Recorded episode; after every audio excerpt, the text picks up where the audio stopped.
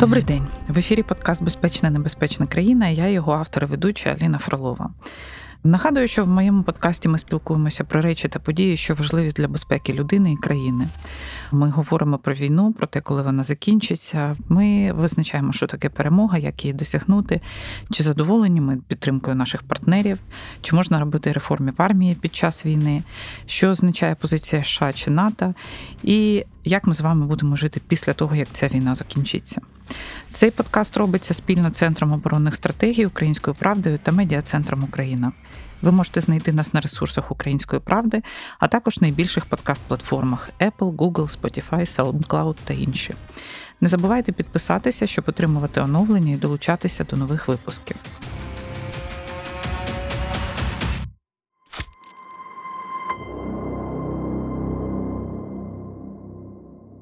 Подкасті я намагаюся зміксувати, говорити про війну і говорити не про війну. Але сьогоднішній наш випуск дуже цікавий, тому що ми будемо говорити саме про війну як предмет дослідження. І говорити ми будемо з Миколою Білісковим. Він є магістром міжнародних відносин. В 16-19 роках аналітик Інституту світової політики, з жовтня 19 року аналітик Національного інституту стратегічних досліджень, і з серпня 22 року старший аналітик Повернись живим. Микола, добрий день. Доброго дня. Хочу зрозуміти, по-перше, що таке дослідження війни? Це як виглядає взагалі? Це таке дуже комплексне соціально-політичне явище. Ну, я можу пояснити, чим займається Національний інститут стратегічних досліджень. Так. І До речі, чим... Національний інститут стратегічних досліджень це майже єдиний такого плану інститут, який був створений державою. Правильно? Ну, їх було спочатку три, але потім так, шляхом консолідації, об'єднання залишився лише один, е, який працює в інтересах офісу президента і ну і РНБО, але насправді він надсилає результати своїх досліджень всім зацікавленим відомством. Але так, ми безпосередньо під цими двома органами державної влади. І якщо ми говоримо про інститут, то він займається більше, скажімо так, е, законодавчим забезпеченням, тобто надає свої поради щодо законодавчої бази, яка стосується сфери національної безпеки і оборони, тобто більше цим займається. Якщо ми говоримо про повернись живим, де я теж працюю, то аналітичний відділ там, ну, останнє, чим ми, наприклад, займалися, ми аналізували досвід застосування територіальної оборони, тобто як територіальна оборона вийшла на 24 лютого 2022 року, як вона себе показала, наскільки та концепція, під яку вони створилися, відповідає чи не відповідає вимогам, що потрібно покращити, ну і можливо, яка роль територіальної оборони в майбутньому. Тобто ми робили таке. А насправді дослідження війни це дуже, скажімо, комплексна річ. Насправді, чому люди воюють, за що люди воюють. Тому що теж предмети війни змінювалися, що штовхає на проведення такої речі, як застосування воєнного інструментарію, як війна, як агресія. Ну і звичайно, мене особисто найбільше цікавить це еволюція формі методів ведення бойових дій, тому що, скажімо так, війна зараз і війна там 150 років назад чи 300 років назад це трошки різні речі з точки зору того, як на полі бою досягався відповідний результат. Тобто, те, як еволюціонували форми і методи, воно безпосередньо впливає на те, яку армію треба будувати. Ну і окремо мене ще цікавить така річ, як оперативне мистецтво, явище, яке з'явилося там 150 років тому. І воно теж еволюціонує пропорційно тому, як форми методи війни міняються. Тому насправді це таке дуже велике поле для роботи, яке вимагає багатьох зусиль, але завжди починається з політики, тому що багато людей роблять помилку, концентруючись власне на тому, коли люди з тими чи іншими засобами ведення бойових дій, власне. Наносять ураження і намагаються нав'язати свою волю. Але насправді війна починається з політики, на продовження політики іншими засобами, як сказав батько, інтології війни. І з його часу нічого не змінилося, тому от аналіз війни він починається з політики. Е, які цілі ставляться, наскільки ці цілі реалістичні, якими силами і засобами можна їх досягнути? Тому незважаючи на те, що якби. В уяві людей війна це от власне про такі кінетичні обміни ударами, але в основі її політика. І тому, власне, якось в мене так по життю і вийшло, що я справді закінчив міжнародні відносини, але міжнародні відносини почалися з питань війни і миру. І це дуже насправді допомагає, коли ти розумієш не лише воєнну складову, але якусь і політичну складову, і десь можеш на стику цих речей щось цікаве запропонувати. Скажіть тоді, з 19-го року Національний інститут стратегічних досліджень, ну як мінімум, ви там да, займаєтесь війною. І які були прогнози в 19-20 роках? Чи були сценарії, які передбачали таке повномасштабне вторгнення, і чи були якісь там, ну скажімо, поради, як до того готуватися? Ну, я можу розказати про свій досвід, тобто так. чим я власне займався відповідно, і це є все на сайті інституту. Тобто, це можна перевірити. Це не є якась закрита інформація. Інститут має свій сайт, він публікує результати своїх досліджень. До речі, Вла... я дуже раджу вам періодично туди заходити і читати своїм підписникам, тому що там досить багато цікавих матеріалів. І там матеріали, які стосуються всього спектру державного життя, тому що ідея ніс в тому, коли його створили в 1992 році, що президент України повинен мати якби таку. Можливість порадитись з експертами щодо всіх сфер життя, тобто це не uh-huh. лише стосується воєнних міжнародних відносин, це і енергетика, інформаційні питання і юридичні різні питання. Тобто це повний спектр. Насправді, якщо ми говоримо ну про те, чим скажімо, займалися, чим займався я, то власне, коли я прийшов в 2019 році, коли мене я б сказав так, запросив тодішній директор Олександр Литвиненко, який зараз очолює службу зовнішньої розвідки України. Так, це правда, вже два роки так. І він запросив, він бачив мій певний інтерес до воєнних саме питань. І він сказав, що от давайте аналізувати Росію саме воєнну складову, тому що ну давайте будемо відверті, але після 2014 року в нас чомусь більше говорили про гібридні загрози, і гібридні, от скочилось бік там інформаційна, енергетична, а про воєнну не воліли говорити. І тому він сказав: давай спробуємо проаналізувати саме воєнний вимір загрози, тобто як росіяни бачать війну які в них дискусії теоретичні ведуться, які в них тренування проводяться, наскільки воно співвідноситься, ці теоретичні дискусії з тренуваннями. І оце цим я, в принципі, можна сказати, займався до 24 лютого 2022 року. Основні два результати таких роботи це. Е, аналізували статичне командно штабні навчання Кавказ 2020 Про це є, і угу. потім теж було така записка аналітична про російський спосіб ведення війни, про якби і теоретичні основи, і практичне наповнення.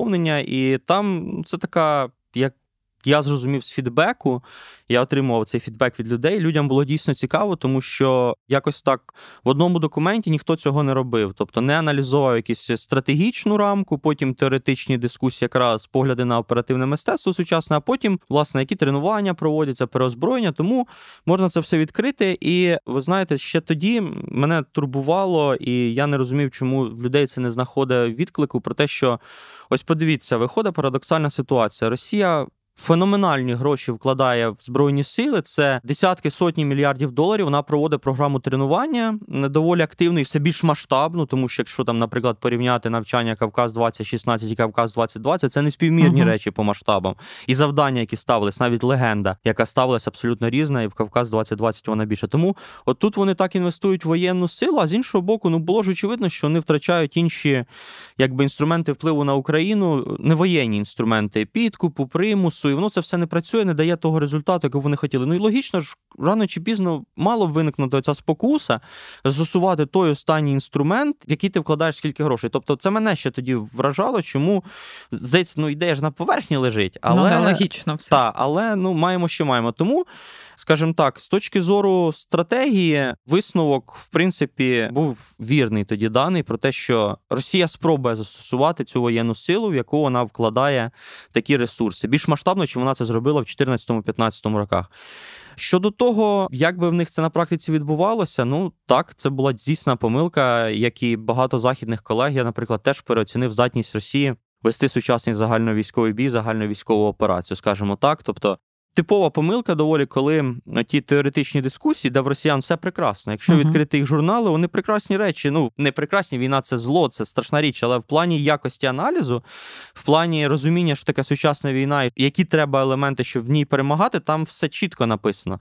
І тобто була ну здійснена така помилка. Це не вперше в історії е, здійснена про те, що порівняли оці висновки теоретичні здатністю воювати. Тут, звичайно, була допущена якби переоцінка, але на наприклад, з точки зору того, що там Росія буде покладатися на артилерію, там в мене найбільша частина таких тактичних моментів присвячена саме артилерії. Тобто, десь, ну, якби.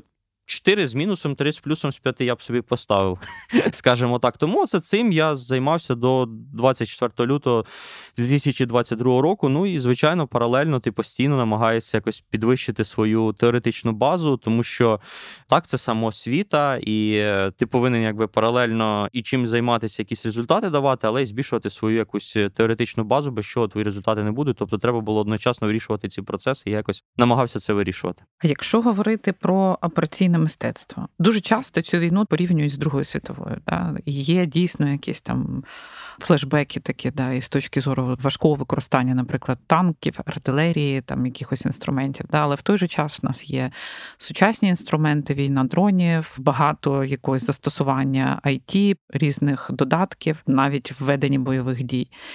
На що схожа ця війна, і ну як змінилося це операційне мистецтво, і чи є якісь речі, які дійсно відрізняють цю війну від інших? Ну, ви знаєте, кожна війна вона унікальна. Тобто немає двох війн, які б нагадували один одного.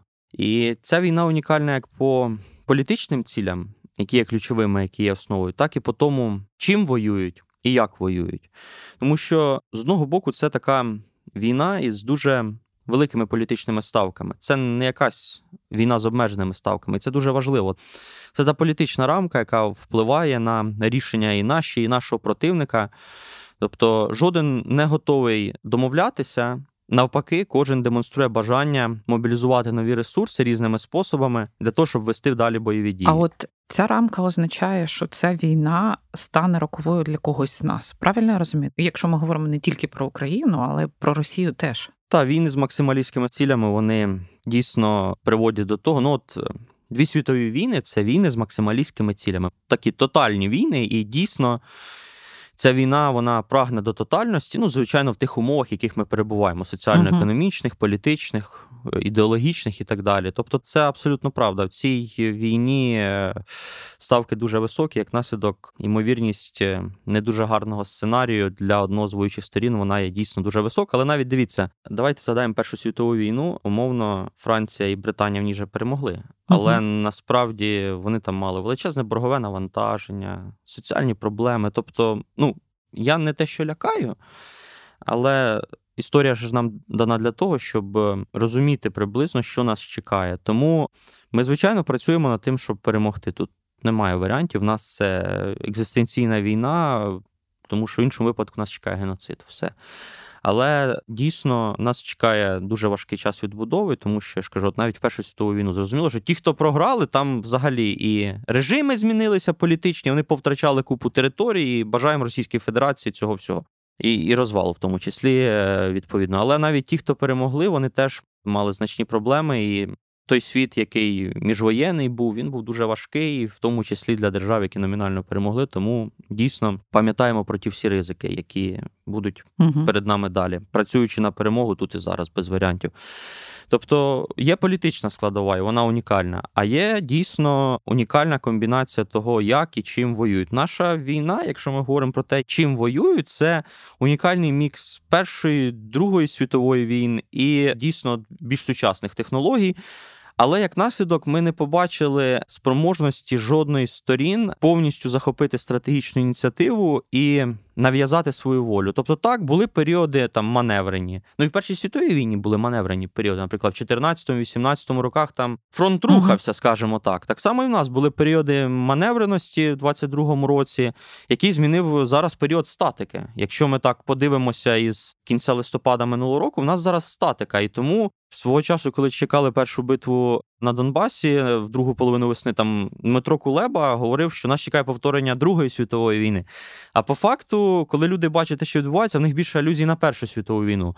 Але насправді я ж кажу, що кожна війна вона унікальна і її не можна якось порівняти. І в нас є такий мікс технологій, мікс способів ведення бойових дій, але результат зараз такий, що жодна із сторін, на жаль, на щастя, що росіяни не володіють, і на жаль, що ми не володіємо набором набором таких озброєнь, тактик застосування для того, щоб цю позиційність, яка виникла, швидко її подолати. І як наслідок от людей алюзії йдуть до Першої світової війни. Ось буквально певний час тому був такий класний спеціальна доповідь за економіст. Їхній воєнний редактор Джоші Шашанк доволі цікавий, раджу за ним слідкувати. Хоча можете з не всім погоджуватися, але це зазначно та людина, за якою варто слідкувати. То в нього був такий спеціальний репорт е, в одному з видань, і він сказав, що це нагадує дійсно Першу світову з БПЛА і з цим всім. Тому це унікальна така ситуація. І плюс маємо ще ж пам'ятати, що є певні політичні рамки, політичні обмеження, які на нас накладають наші партнери. Угу. Ми не можемо переносити масштабно бойові дії на територію противника. Ми не можемо здійснити, наприклад, такий фізичний маневр для того, щоб подолати цю позиційність. Її нас, якби не було політичних обмежень, був би потенціал її легко долати. Удар на Вороніж і на південь, все те все угруповання, яке має Росія на території України, воно оточене або напівоточне. І не треба в лоб, так як ми зараз, штурмувати. Але є політичні обмеження. Тобто ми не можемо зробити те, що там в 42-му році, як Вермах наступав в рамках літньої кампанії, щоб обійти російські там сильні позиції. Тому є багато нюансів. Тому кожна війна унікальна, і це, до речі, ще дуже створює проблеми для аналітика. Тобто, ти не можеш просто взяти якісь шаблони, накидати їх і сказати, ну це отак. Це дуже таке інтелектуальне навантаження, воно дуже багато вимагає, і часу на підготовку немає. Тому що ну я не знаю, як вас, я думаю, у вас так само. Да. Поточка забирає більшість часу. В тебе просто дуже мало часу, щоб поповнювати цю свою теоретичну базу. І це теж доволі складно. А, Ну, погоджуюся, ще мені здається, що в нас потроху вибудовується цей механізм. Але якщо от ми дивимося, всі дуже уважно спостерігають за тим, що каже інститут вивчення війни американський, да, і вони явно співпрацюють з державними органами. Вони явно обмінюються інформацією, да, і це полегшує збір бази для аналізу. В нас така кооперація завжди була дуже обмежена. Зараз вона розвивається між державними і недержавними установами, але все одно дійсно інформації для аналізу не вистачає. Про політичний аспект це дійсно дуже цікаво, тому що з одного боку пан Залужний сказав, що якщо ми вирішимо так зробити, ми так зробимо. І зважати на політичні рішення там стосовно Криму або якихось інших територій України ми не будемо. Да? Це наше рішення. І я сподіваюся, що все ж таки, якщо буде військова доцільність, такі рішення будуть прийняті. Ми так плавно підійшли до нашого контрнаступу, який всі обговорюють. Перед тим як заглибитися в цю утаємничену історію, хотіла би запитати: а як треба оцінювати якусь компанію? Як ми можемо зрозуміти, що ця кампанія, умовно кажучи, почалася і завершена? Да? Тому що ну, якщо ти знаходишся всередині битви, оцінювати її результати Можливо, невірно, да, там можна отримувати якісь поточні результати і обмірковувати їх. Дуже багато питань зараз сипляться про те, що наші змінили тактику, що спочатку вони перли в лоб, а тепер вони малими тактичними групами заходять. Для мене це не є зміна тактики, це є реакція, і це є та сама операційне мистецтво, коли ти реагуєш на поведінку ворога, і ти підлаштовуєшся, намагаєшся знайти щось інше. Кампанія, яка йде зараз, вона завершена. Ми можемо оцінювати її результати, вона продовжується, і як взагалі оперувати цим масивом даних. Ну, дивіться, якщо ми говоримо про якісь рамки для оцінок, знову ж таки, ми повернемося до Клаузовіца. Він е, дав, в принципі, правильні рамки, і вони незмінні залишаються. Тобто, якщо ми говоримо про кампанію, то її оцінюють по двом ефектам кількість знищених сил і засобів противника і території, які ти відвоював. І в кінці кінців наш наступ і буде оцінюватися по цим двом результатам. Тобто, ми зараз, наприклад, демонструємо феноменальне знищення техніки uh різних типів, якраз в рамках зміни тактики нової, але якогось значного просування, особливо в Запорізькій області, немає. Тобто, так більше є в районі Великої Новосілки, південніше від неї. А в Запорізькій області взагалі просування носять дуже локальний характер, але це теж якби там логічно через комплекс чинників. Але в кінці кінці нашу кампанію, цю 23-го року, літньої частину будуть оцінювати по цим двом індикаторам: тобто скільки було знищено сили засобів пропорційно українським втратам. Ну на сьогодні ті цифри, останні, які я бачила, це 1 до 6, 1 до 7, да? Ну знову ж таки, оскільки ми відмовилися зараз вводити найбільші з'єднання масону, так угу. кількість втрат буде на нашу користь, на користь противника, тобто він буде втрачати більше.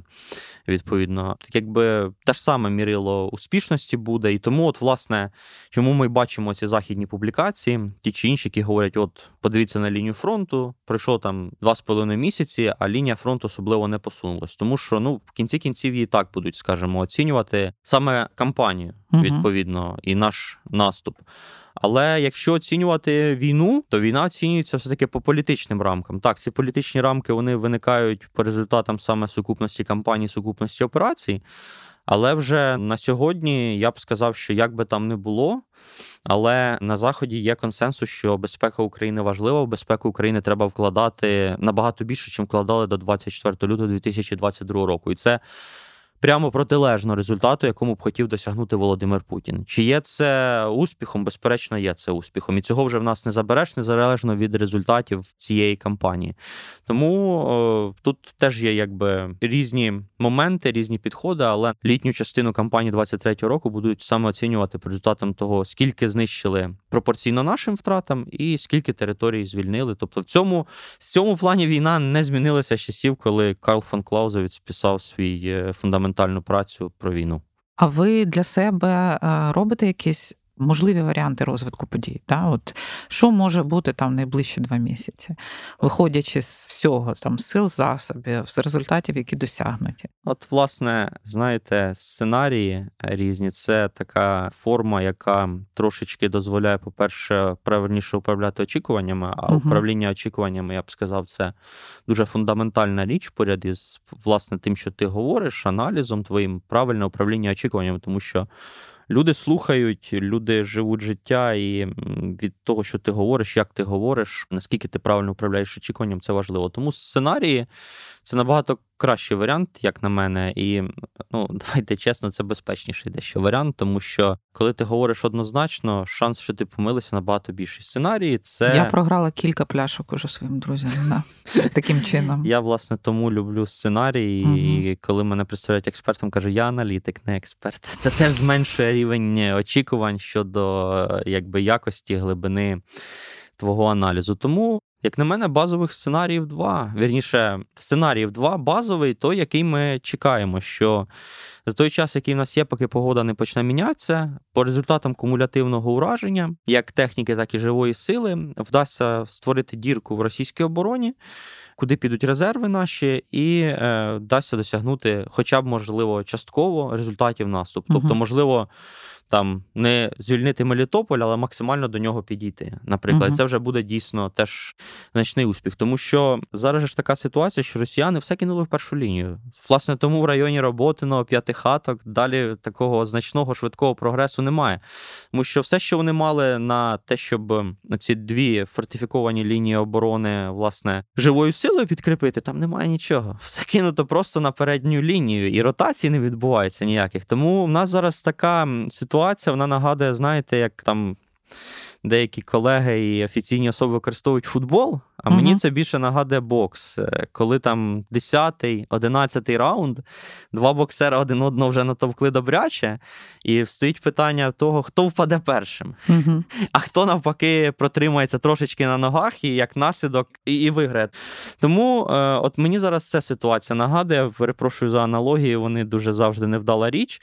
Тому от базовий сценарій такий, що по результатам ураження нам вдасться дірку створити таку серйозну, і росіянам її нічим буде прикрити. Тому що ну, ті самі фортифікаційні лінії, які вони створили, вони нічого не варті без живої сили, яка їх обороняє. Відповідно, ну а інший сценарій, який теж повинен розглядатися, тому що ну війна це такий процес, і це постійне пристосування. що так, ми наносимо значне ураження, виносимо ствольну реактивну артилерію РЕБ ППО, але прийде там засідання ставки чергове. Я не знаю, коли воно буде, але я думаю, не пізніше, чим середина вересня, і наші воєнні скажуть, що незважаючи на всі ті успіхи, ми не вважаємо доцільним кидати ті сили, які є, тому що ну шанси на успіх незначні, навпаки, шанси втратити все дуже значні. І з цією логікою погодиться наше політичне керівництво, і це, от, власне, про нормальні відносини між цивільними і військовими, на стику яких і виникає стратегія.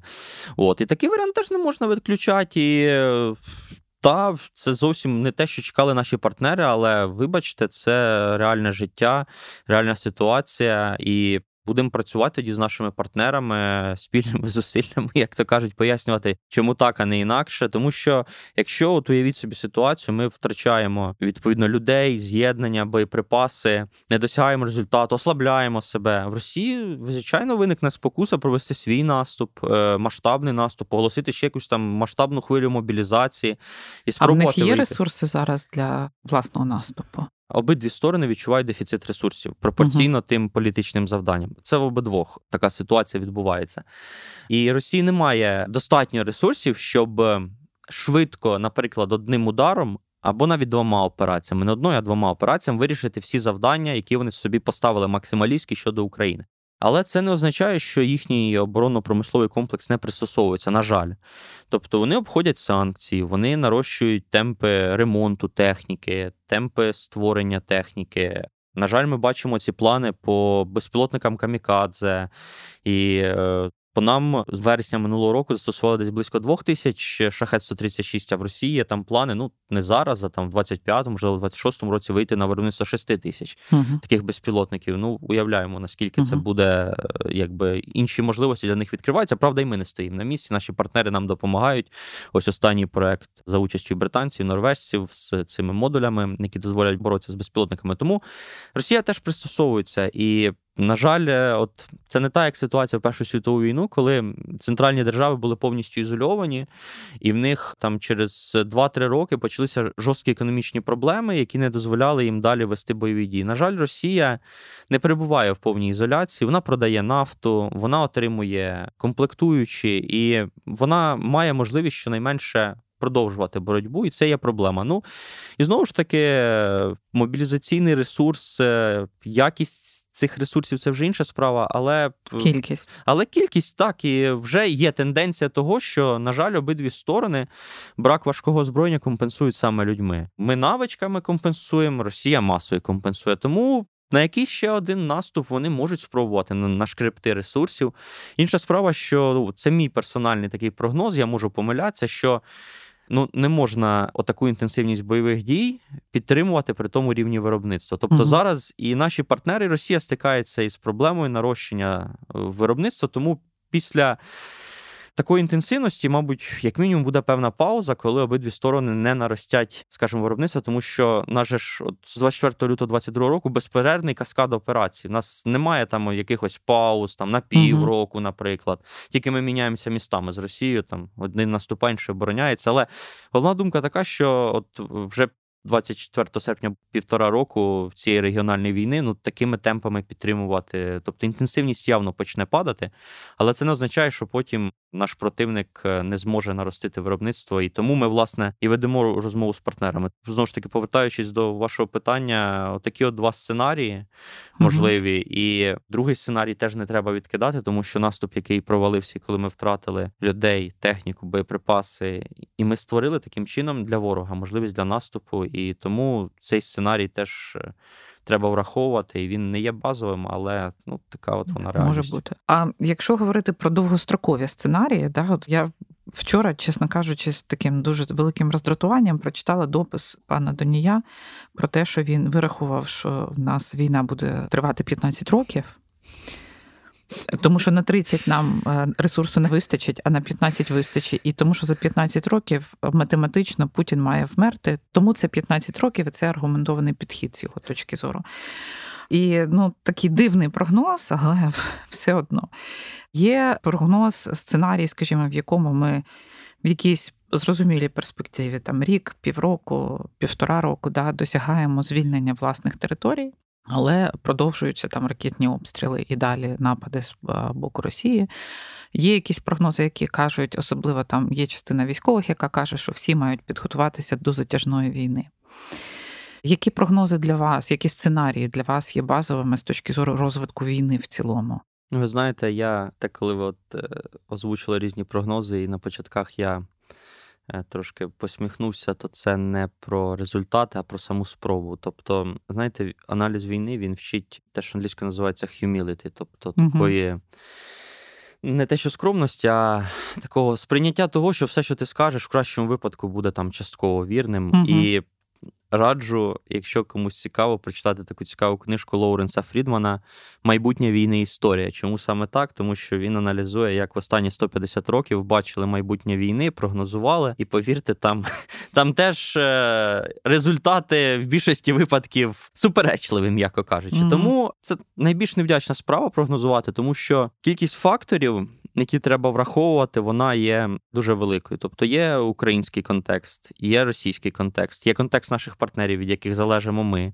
І тут теж питання: хто на кого більше впливає? Угу. Чи наша готовність воювати, яка свого часу дозволила нам е, мобілізувати і залучити додаткову західну підтримку навесні минулого року?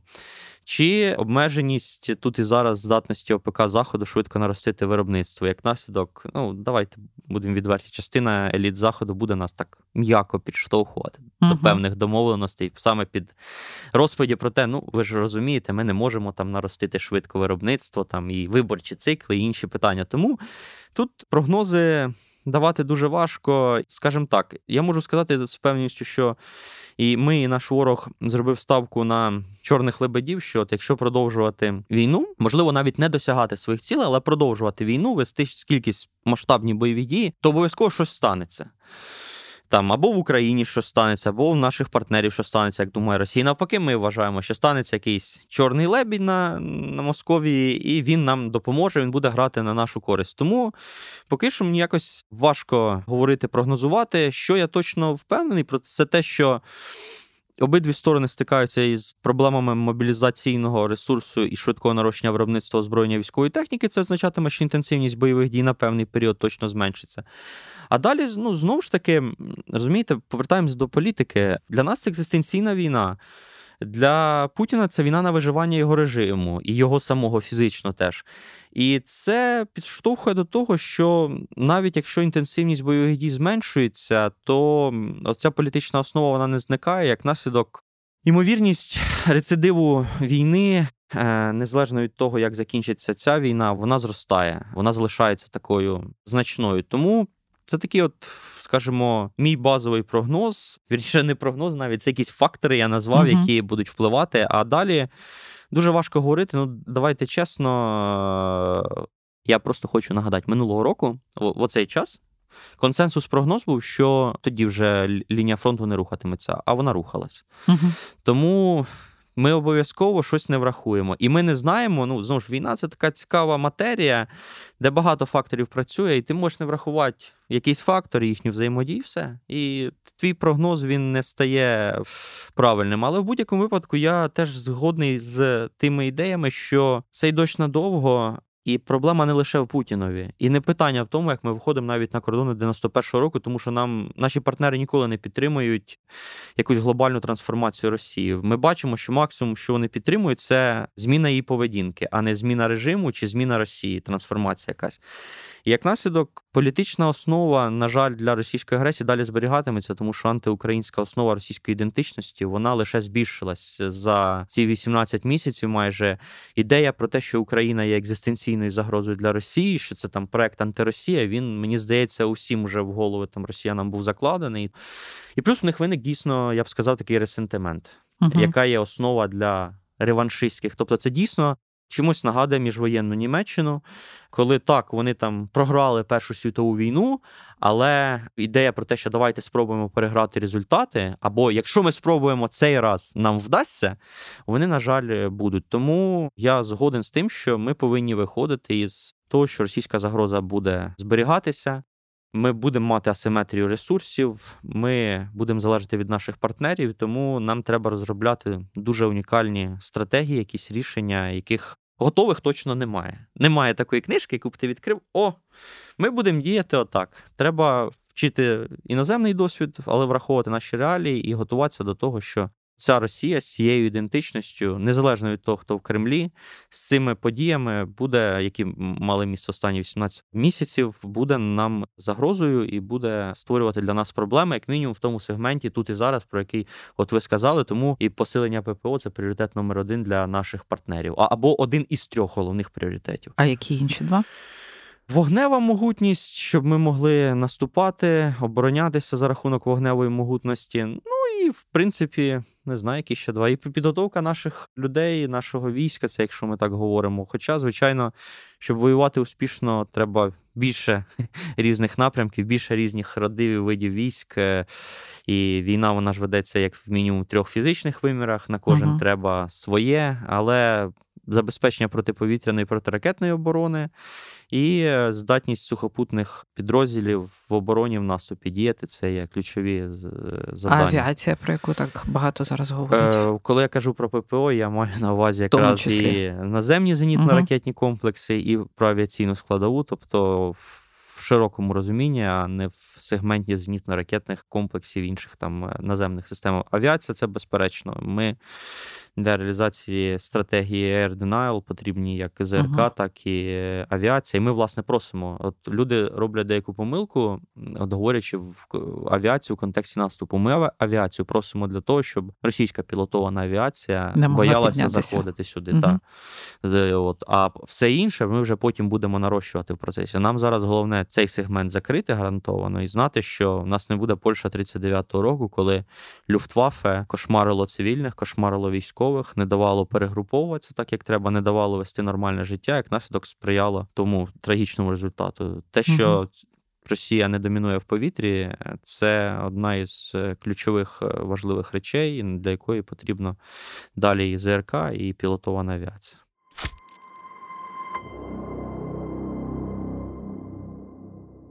Ви робили дослідження для повернення живим по ТРО. Да? І ТРО дійсно, ну скажімо так, ми затягнули дуже дуже сильно зі створенням цієї структури. Фактично, вона створювалася вже в перші місяці війни, фізично на місці. Да? І призначення ТРО, те, яке мало бути, воно дуже сильно змінилося. І по суті, ТРО зараз є просто складовою сил безпеки і оборони, які так само, як і які є легкою піхотою, а іноді не легкою яка бере участь в бойових діях і мало чим відрізняється власне від основного складу збройних сил. Що ви бачите як аналітик стосовно змін в наших збройних силах взагалі? Чи змінюються збройні сили, чи змінюється конфігурація системи управління? Чи достатньо цього, чи можна це робити швидше? Які є компоненти, яких нам не вистачає, наприклад, зараз? Це взагалі цікава тема. Ви зачепили систему управління. Угу, це буде моя улюблена. Це буде виклик. Я скажу так, це буде виклик для того, хто буде і постфактум аналізувати систему управління, систему прийняття рішень. І це дуже важлива тема, на яку менше звертають увагу, але за браком об'єктивних даних я, мабуть, зупинюся, сказавши, угу. що це просто виклик.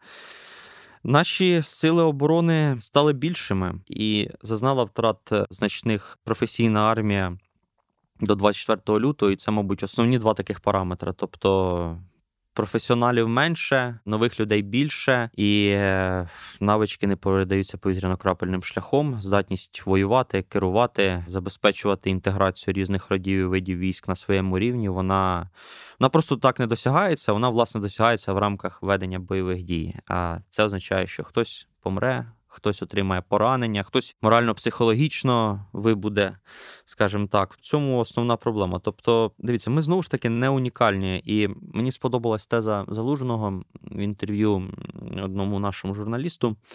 Що війну починає професійна армія, закінчують здається, він сказав, колишні бухгалтери і вчителі. Якось так. Ну тобто, треба uh-huh. перевірити, але суть така. І це виклик для всіх збройних сил під час війни, як і воювати, і готувати одночасно. Якщо ми говоримо загалом про сектор безпеки і оборони, про сили оборони, які в нас всі залучені в рамках всеохоплюючої оборони, тобто це є основна проблема. Саме тут е, відповідно інша справа, що наш противник так само з нею стикається, тому що в нас, коли говорять про наші проблеми, дуже забувають про проблеми противника. А війна це завжди комплексна взаємодія двох. І противник стикнувся з цими проблемами ще раніше, чим ми стикнулися, особливо втрати армії мирного часу, професійні неможливість одночасно налагодити процеси підготовки війни і ведення бойових дій. Тобто ці всі проблеми є, і вони їх теж не вирішили. Ми їх побачили от, власне в рамках другого наступу на сході, який був в другу половину зими на початку весни, ну окей, мобілізували росіяни відповідні ресурси, збільшили кількість сили засобів пропорційно тій лінії фронту, а успіху немає. Е, ну, виштовхали вони нас із Бахмута з дуже страшними втратами, боями, але скільки це в них часу зайняло тому. Це обидві сторони з цим стикаються, і це якби проблема, як її вирішити. І це не є чимось унікальним у всіх от війнах. Повірте, ця проблема, як підтримувати інтенсивність бойових дій, навчати і заміщати втрати, вона була актуальна. І переможе той, хто не вирішив всі проблеми, але трохи згладить існуючі проблеми, тобто, хоча б частково це все вирішить. І ну знову ж таки, це тут такий приклад, коли говорити про власне, те, що відбувається на фронті, набагато цікавіше, чим, наприклад, про комплектацію uh-huh. збройних сил. І я чесно вам скажу, що от часу, щоб якось про комплектацію, про це все набагато менше, ніж про власне бойові дії, про якісь системи озброєння. Угу. Тому трохи важче говорити саме на цю тему в плані, як змінилися, які проблеми і як їх вирішувати. От в чому проблема ще. Да. Е, завжди це такі не дуже сексі теми, але від них залежить багато чого. І система управління, і система контролю, і система постачання вони мають суттєві значення. І над ними працюють такі люди, які знаходяться в тіні, але всі обговорюють можливе заміну міністра оборони при цьому. Я хотіла ще задати питання про Китай і Тайвань. Це теж багато обговорюється. Всі розуміють, що знову ж таки передбачити, чи буде пряме зіткнення, чи не буде, неможливо, тому що є дуже багато факторів. Але мені здається, що напевно Росія лишилася останньою країною у світі, яка володіє такою кількістю такого застарілого обладнання, да, яке може бути кинуте в бій. Китай виглядає доволі сучасним. З точки зору озброєння, з точки зору підходів, не знаю, до аналітики, до стратегії своїх дій. Чи бачимо ми в найближчі роки все ж таки ескалацію з вашої точки зору? І чи вплинуть на це вибори в Сполучених Штатах, які всі так очікують? Для мене в цьому плані найбільш показова є оцінка, яку відносно недавно цього року оприлюднив директор ЦРУ Вільям Бернс про те, що політичне керівництво Китаю дало воєнним наказ до 2027 року бути готовими для воєнного вирішення тайванського питання. І зараз і Республіка Китай на Тайвані яку прошу не плутати із Китайською Народною Республікою, яка у нас інколи uh-huh. буває, і США, і держави вже регіону, теж Японія та сама, Австралія меншою мірою. Вони всі виходять із найгіршого сценарію, що треба готуватися до війни з китайцями, е, власне, з Червоним Китаєм. Важко сказати, розуміти, які вони для себе зробили висновки з цієї війни. Тому що я думаю, війна їх реальні бойові дії трошечки остудили. Тому що так, до 22-го року китайці проводили не менше парадів, військових демонстрацій, показували багато заліза і для дій і на морі, і в повітрі, і на суші. Але ми ж побачили, на прикладі росіян можна мати багато заліза, але не розкрити його весь потенціал повною мірою. Тому для мене це особисто відкрите питання, які вони для себе зробили висновки. Чи вони зрозуміли те, що проєктувати силу дуже важко. А десантна операція це одна з найважчих форм ведення бойових дій. Тобто ти повинен спочатку завоювати повне домінування в повітрі і знищити всі системи ураження противника, які можуть дістати твій десант, а потім вже висаджувати десант. Або, як мінімум, робити це. Більш синхронно, але тоді приймати більші ризики. Тому мені важко сказати, що для себе вирішив Сі Цзіньпін, який теж вирішив піти на шлях Мао Цзедуна, не відмовлятися від влади. Він після Мао Цзедуна і Ден Сяопіна найбільш такий власний лідер, який багато чого замикає саме на себе. І яке вони для себе рішення зробили, приймуть. Мені важко сказати, тому що з одного боку є результати війни, які їх повинні були б остудити. А з іншого боку, вони ж так перегріли ідеологічно Китай, що от якщо не буде там вирішене тайванське питання, то значить і Китай не є успішним. І там оця китайська мрія, як вони називають, вона не є реалізованою. Тому тут ще один такий приклад, коли авторитарні режими заганяють себе в ті рамки, е, з яких дуже важко потім вийти, і готуються до найгіршого, абсолютно. Тобто Республіка Китай проводить модернізацію, американці проводять модернізацію там і родів видів військ, і загалом е, прораховують різні сценарії. Єдине, що мені сподобалось цього року, була така на початку цікава доповідь. Вийшла, де проговорювали різні сценарії. Відбувся Wargaming в США, і там прийшли до висновку, що Китаю буде важко досягнути своїх результатів таких масштабних в плані підкорення Республіки Китаю, але це буде велика ціна для всіх заплатять. Тобто і американці понесуть втрати, і Республіці Китай на Тайвані потім треба буде дуже довго відновлюватися відповідно. Але єдине, що це такий більш оптимістичний сценарій, тому що до цього проводились Wargaming в Ренди, наскільки я пам'ятаю, і там були більш песимістичні сценарії, що Китаю вдасться так значною ціною, але все-таки вдасться. Тому Я думаю, е, Республіка Китай на Тайвані в цьому плані і трошки в кращій гіршій позиції, в кращій в тому плані, що є там Тайванська протока, яку важко долати. Гірше те, що і американцям теж треба морем буде добиратися, і не можна просто з сусідньої країни, mm як нам із Польщі, передавати озброєння, потім створити хаб. І от такий теж набір факторів, але міняти е, вірніше, ця війна вкотре показала, що воєнний інструмент він дуже дорогий і дуже неефективний. Єдина проблема, чи в Пекіні це зрозуміло? От, От в чому питання, як на мене. Ну, питання, напевно, на завершення, точніше, два. Перше, ви особисто себе, свою сім'ю до чого готуєте? Чи є у вас якісь плани? Що ви робите для того, щоб пройти через цей період? Тут головне, мабуть, морально-психологічно якось пристосуватися. На щастя, е, якихось апокаліптичних сценаріїв ми не обговорюємо. Тобто, якісь масштабні дії Росії зараз важко уявити загрозою для Києва, наприклад. Ті загрози неконвенційної ескалації я не є їхнім прибічником, тобто я вважаю це абсолютно якби історія тільки психологічного тиску без готовності його реалізовувати. І це контрпродуктивно для самої Росії.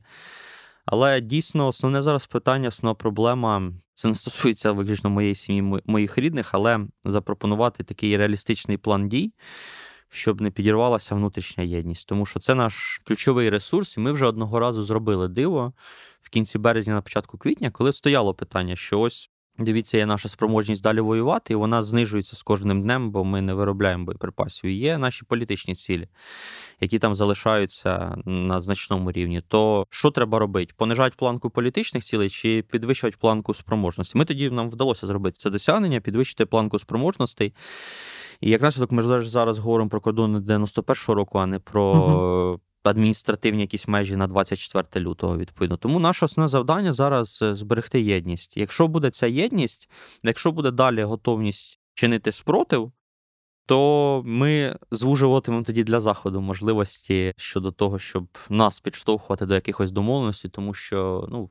Це буде тоді моральна і стратегічна поразка заходу, якщо вони при готовності України чинити спротив, вони нас будуть штовхати до таких домовленостей. Тобто для мене це основний виклик, як для аналітика, для громадянина, як, е, е, по-перше, дати людям зрозуміти, в яких ми знаходимося в координатах. Вони дійсно, на жаль, важкі. Війна йде на нашій території, наші території окуповані, піддаються обстрілам, економічна діяльність значно зменшилась. Тобто нічого гарного немає. Це дійсно дуже важка стратегічна ситуація. Але це не означає, що вона фатальна, і головне зберігати цю внутрішню єдність, обравши такий правильний стратегічний курс, скажімо так, і вирішивши питання і кадрової політики, і мобілізації оборонно-промислового комплексу, кращої виробництва там озброєнь певних категорій, бо ми не можемо виробляти все, звичайно, але якісь категорії озброєння ми можемо набагато більше і якісніше виробляти. Тобто зараз не завдання для нашого керівництва, для аналітиків теж нас, щоб підштовхнути до такого правильного стратегічного курсу, який би далі дозволив зберегти оцю єдність, яка є нашим основним активом. Тому що якщо вона буде, якщо буде готовність далі воювати, то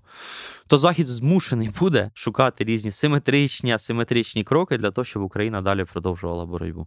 Ви вірите в те, що коли Україна звільнить території фізично власні, вона може стати членом НАТО? Найважче питання, коли мова про Україну і НАТО. Ну тому що альтернатив гарантіям а, НАТО насправді альтернатив не так, щоб є. немає. Всі визнають, дивіться, е, на заході є консенсус, що треба Україну посилювати, але нема, на жаль, консенсусу щодо НАТО саме. І поки що. Як на мене, найреалістичніший сценарій це перетворення України на де-факто члена альянсу. Фінляндія. Е, так, так, як Фінляндія до 23-го е, року, угу. фактично. Тому що, як на мене, на жаль, наші партнери, особливо Сполучені Штати Америки, вони керуються логікою ризиків, ціни якоїсь дії, а не ціни бездіяльності. Як її змінити? Я знаю, скільки цим займається центр оборонних стратегій закулісно. Ми цим теж займаємося в спілкуванні з партнерами, але мені здається, ми тут дещо вперлися. Ну, політика це мистецтво можливого так. і певні рамки можливого, мабуть, ми на них виходимо. І зараз, як на мене, найбільш оптимістичний реалістичний сценарій це де-факто член альянсу, тобто оборонне планування, навчання, обмін даними, синхронізація якихось наших дій, дій наших партнерів. Це не лише щоб ми підписали якісь загальні такі рамкові документи з нашими партнерами. Ось з США і Британією ми вже почали переговори, але щоб і були плани власне воєнного співробітництва, щоб ми не повторили ситуацію, яка була з 2014 року, з якою я думаю, і ви стикалися, коли були заступницею міністра оборони, коли ми партнери говорили трошки про різне. Партнери в основному говорили про інституційні моменти. Ми говорили, давайте посилювати нашу обороноздатність тут і зараз. І вийшов угу. такий, ну трошки діалог сліпого з глухим. Зараз треба, щоб ми максимально синхронізували свої політичні моменти і власне оборонне планування, практичну співпрацю і зробили з нас де-факто члена альянсу. А далі, коли відкриється можливість, ну звичайно, альтернатив ніяких немає. Ми випробували всі моделі з існуючих за 32 роки з часу відновлення державності. Багатовекторність не спрацювала, позаблоковість не спрацювала, і єдиний альянс, який гарантує безпеку в світі, це дійсно Північно-Атлантичний альянс. Ну що ж, гарне закінчення нашої розмови. Я вам дуже вдячна. Мені дуже цікаво, і я хотіла би повернутися до цього за якийсь період. Так що дуже дякую. Дякую вам за запрошення. Мені теж було дуже цікаво.